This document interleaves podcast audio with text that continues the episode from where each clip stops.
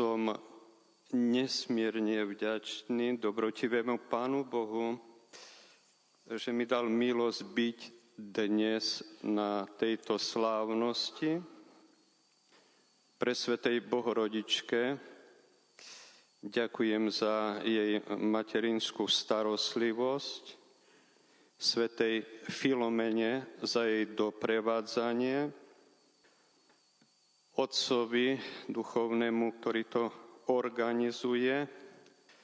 Ďakujem za pozvanie a vám všetkým za prijatie.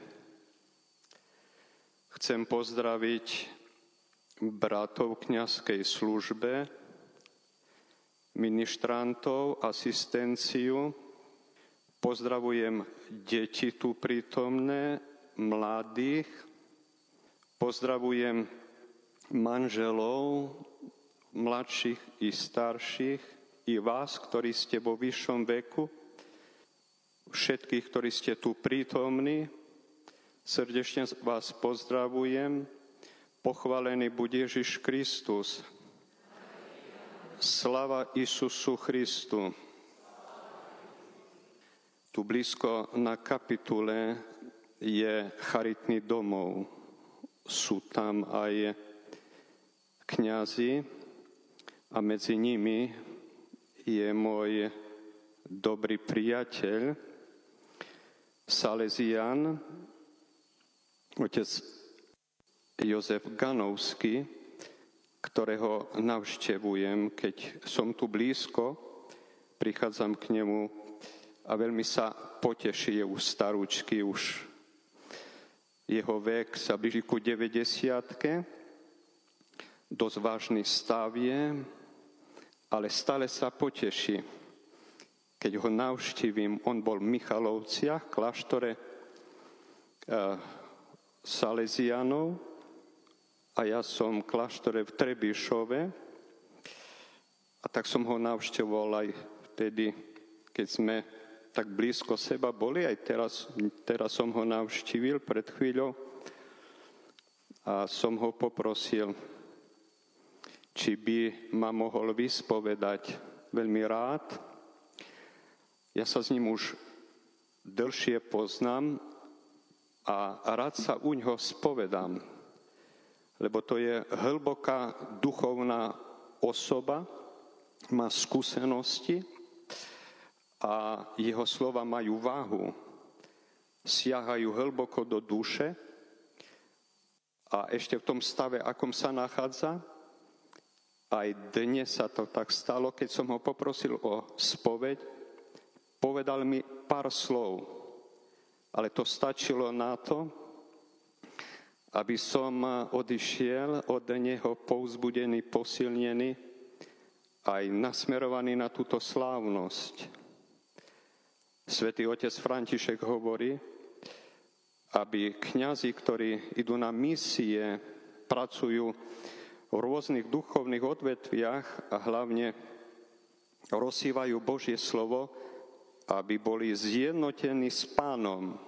Som využil tú príležitosť a tak prostredníctvom neho som sa priblížil k pánovi a pán sa priblížil ku mne. A on mi nakoniec povedal, keď som odchádzal od neho, Polikár, buď statočný. Dneska zazneli tieto slova pre mňa, Polikarp, buď statočný. Utrpenie a adorácia sú dva spôsoby vyjadrenia lásky, ktoré chce Ježiš vidieť planúť v našich srdciach. Trpieť v láske k Ježišovi a z lásky sa mu klaňať. Práve láska dáva utrpeniu hodnotu v Ježišových očiach i v očiach Otca Nebeského. Práve láska robí adoráciu hodnou Ježiša a má zalúbenie v jeho srdci. Naše povolanie je trpieť a kláňať sa vždy v láske. Láska, ktorá sa nás dotýka skrze utrpenie, je zdrojom milosti pre celú církev. Klaňať sa z lásky prináša útechu Ježišovmu eucharistickému srdcu a získava vyliatie nesmierneho množstva milosti na posvetenie ľudí. Pre nás utrpenie spočíva v pokornom prijati každého obmedzenia, únavy, poníženia, sklamania a bolesti. Je to radosné prijatie choroby a slabosti. V adorácii a z nej ako z pretekajúcej studnice prijímame lásku, ktorá utrpenie spraví drahocenným a pripodobní nás Ježišovi v hodine jeho obety na oltári kríža. Čím viac sa Ježišovi budeme kláňať, tým lepšie budeme pripravení prijať utrpenie a prežívať ho v jednote s Ježišovým utrpením pre obnovu církvy a pre vykúpenie duši, ktoré sú v zajati mocnosti zlá.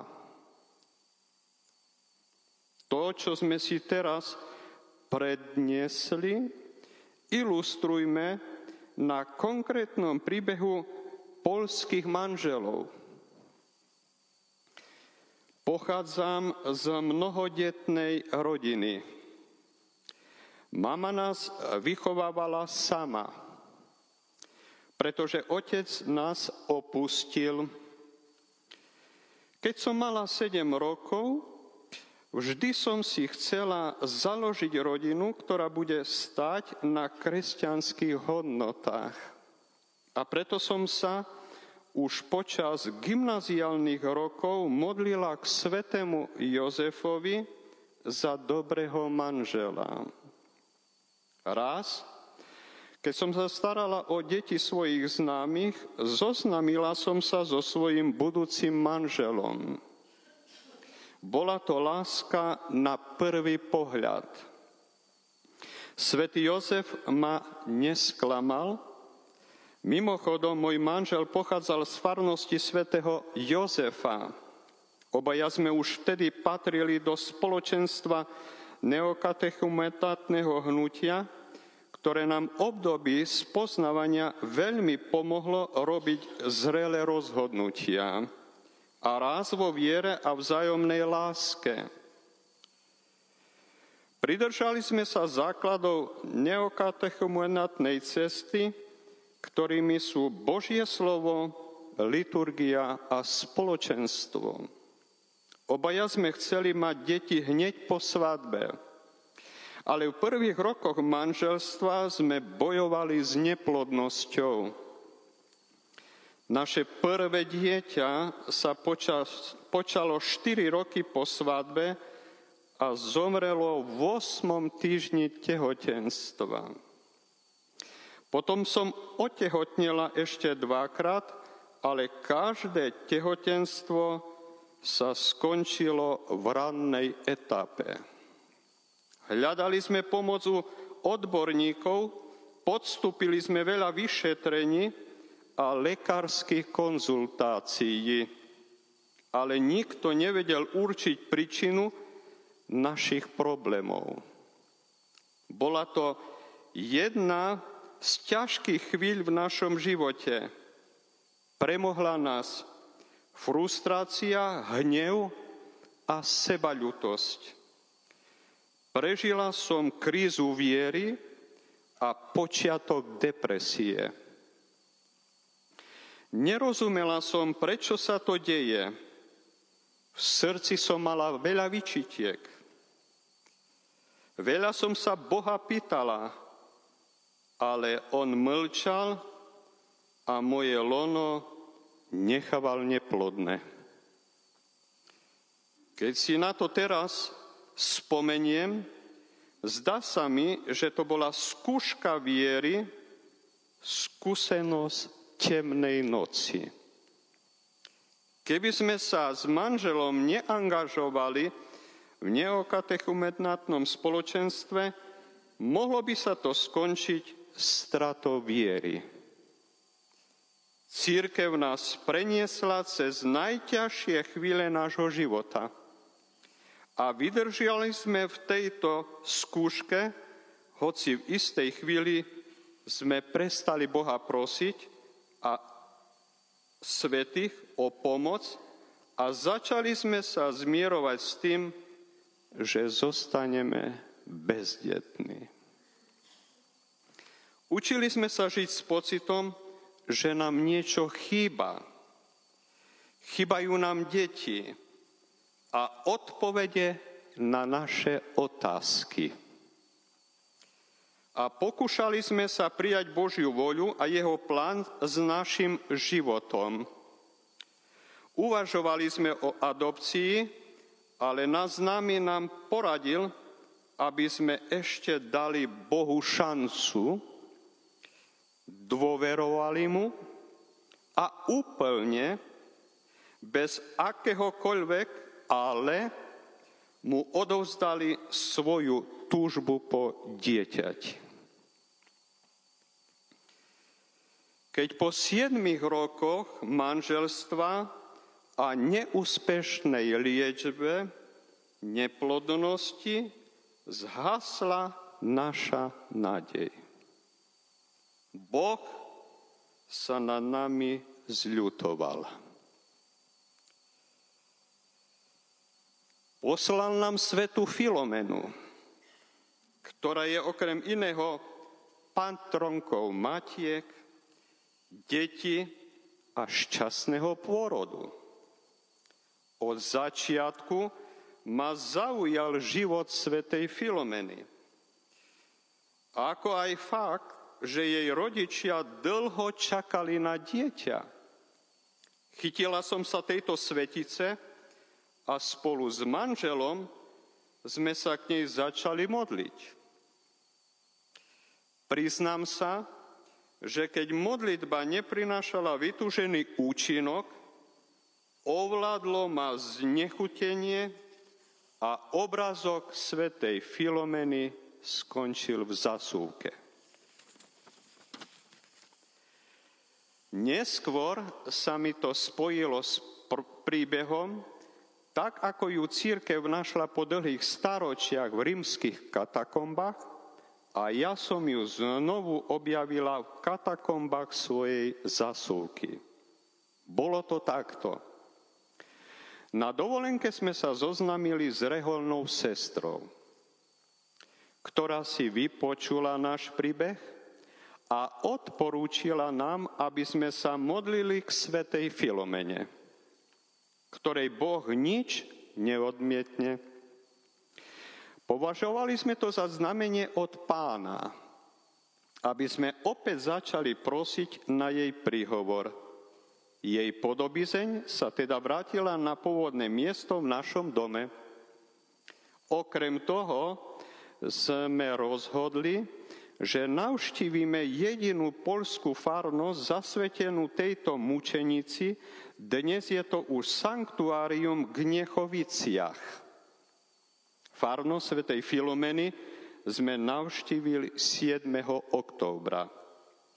Miestny farár nám ukázal chrám, pomodlil sa za nás, pomazal nás olejom svätej Filomeny a umožnil nám boskom si uctiť jej relikvie. V ten deň sa počalo naše štvrté dieťa. Tehotenstvo bolo od začiatku rizikové. Prvé mesiace som musela ležať a brať lieky a byť pod dohľadom lekárky, ktorá sa venuje naprotechnológii. Počas celého tehotenstva sme s manželom prosili svetu Filomenu, o šťastný pôrod. Dňa 23. júna sa narodila naša cerka Hanna Filomena, bol práve deň otcov. Bohu vďaka za tento veľký zázrak. Teraz viem, že všetko má svoj čas. Áno. A že Boh má pre nás lepší plán, než aký si my predstavujeme. Som si istá, že naša cerka sa narodila v najvhodnejšej chvíli nášho života. Pán Boh nás viedol podľa svojich zámerov a posielal nám skvelých ľudí, vďaka ktorým sa dnes tešiť z našej cerky. Stvoriteľ nám ukázal, že môže urobiť to, čo chce vo chvíli, v ktorej chce a že jemu nič nie je nemožné.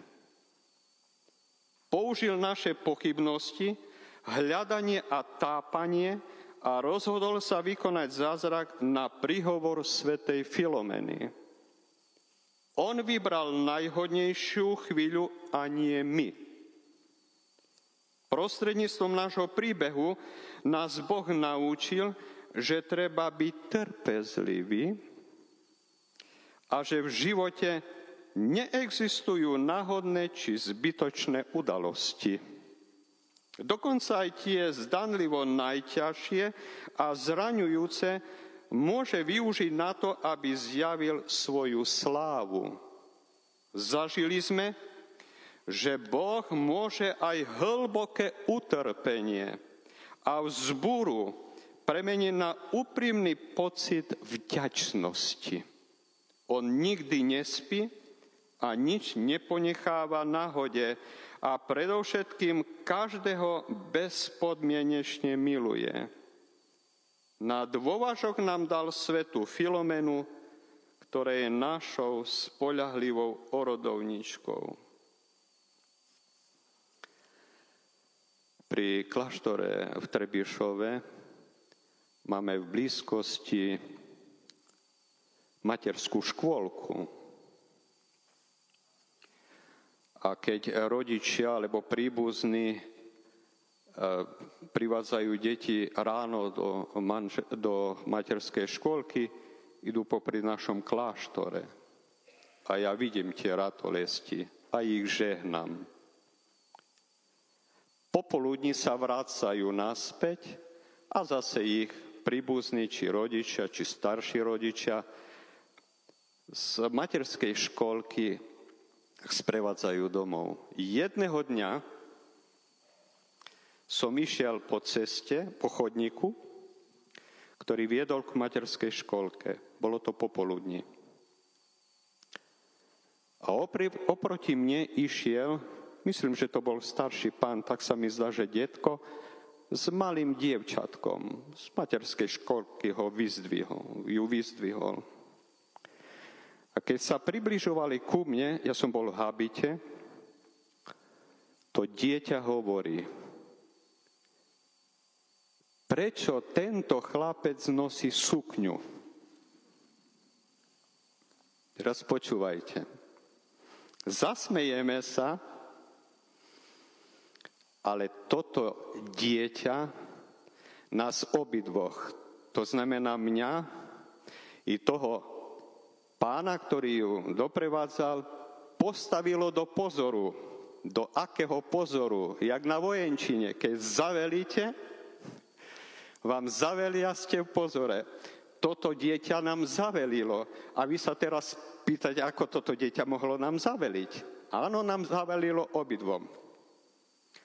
A ja som sa pýtal,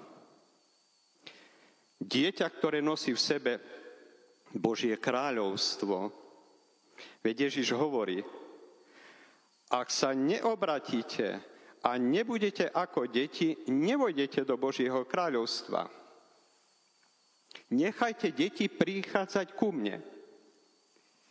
Teraz toto dieťa mi povedalo, prečo tento chlapec nosí sukňu. A ja som si uvedomil. Buď som chlapcom tohto sveta, Čiže som dieťaťom tohto sveta, lebo to mi povedalo dieťa, ktoré má v sebe Božie kráľovstvo a hovorilo ústami. Toto dieťa hovorilo ústami a srdcom Božieho kráľovstva. Toto dieťa mi povedalo, prečo tento chlapec nosí sukňu a si myslím, buď som chlapcom a dieťaťom tohto sveta, alebo buď som chlapcom a dieťaťom Božieho kráľovstva. A si hovorím, Polikarp, vyber si, čím si a čím chceš byť. Ale ja som nemal toľko problémov s tou otázkou, ako mal problémy, pravdepodobne to bol detko, ten pán, čo ju doprevádzal. Lebo on bol zaskočený tým. Jemu ako keby vyrazilo dých, on nevedel, čo tomu dieťaťu povedať. A dieťa ho postavilo do takej situácie, kto vie, či toto dieťa sa modlilo. Kto vie, či toto dieťa počulo o Bohu. Kto vie, či toto dieťa počulo o cirkvi a o kňazoch. Kto to je kňaz?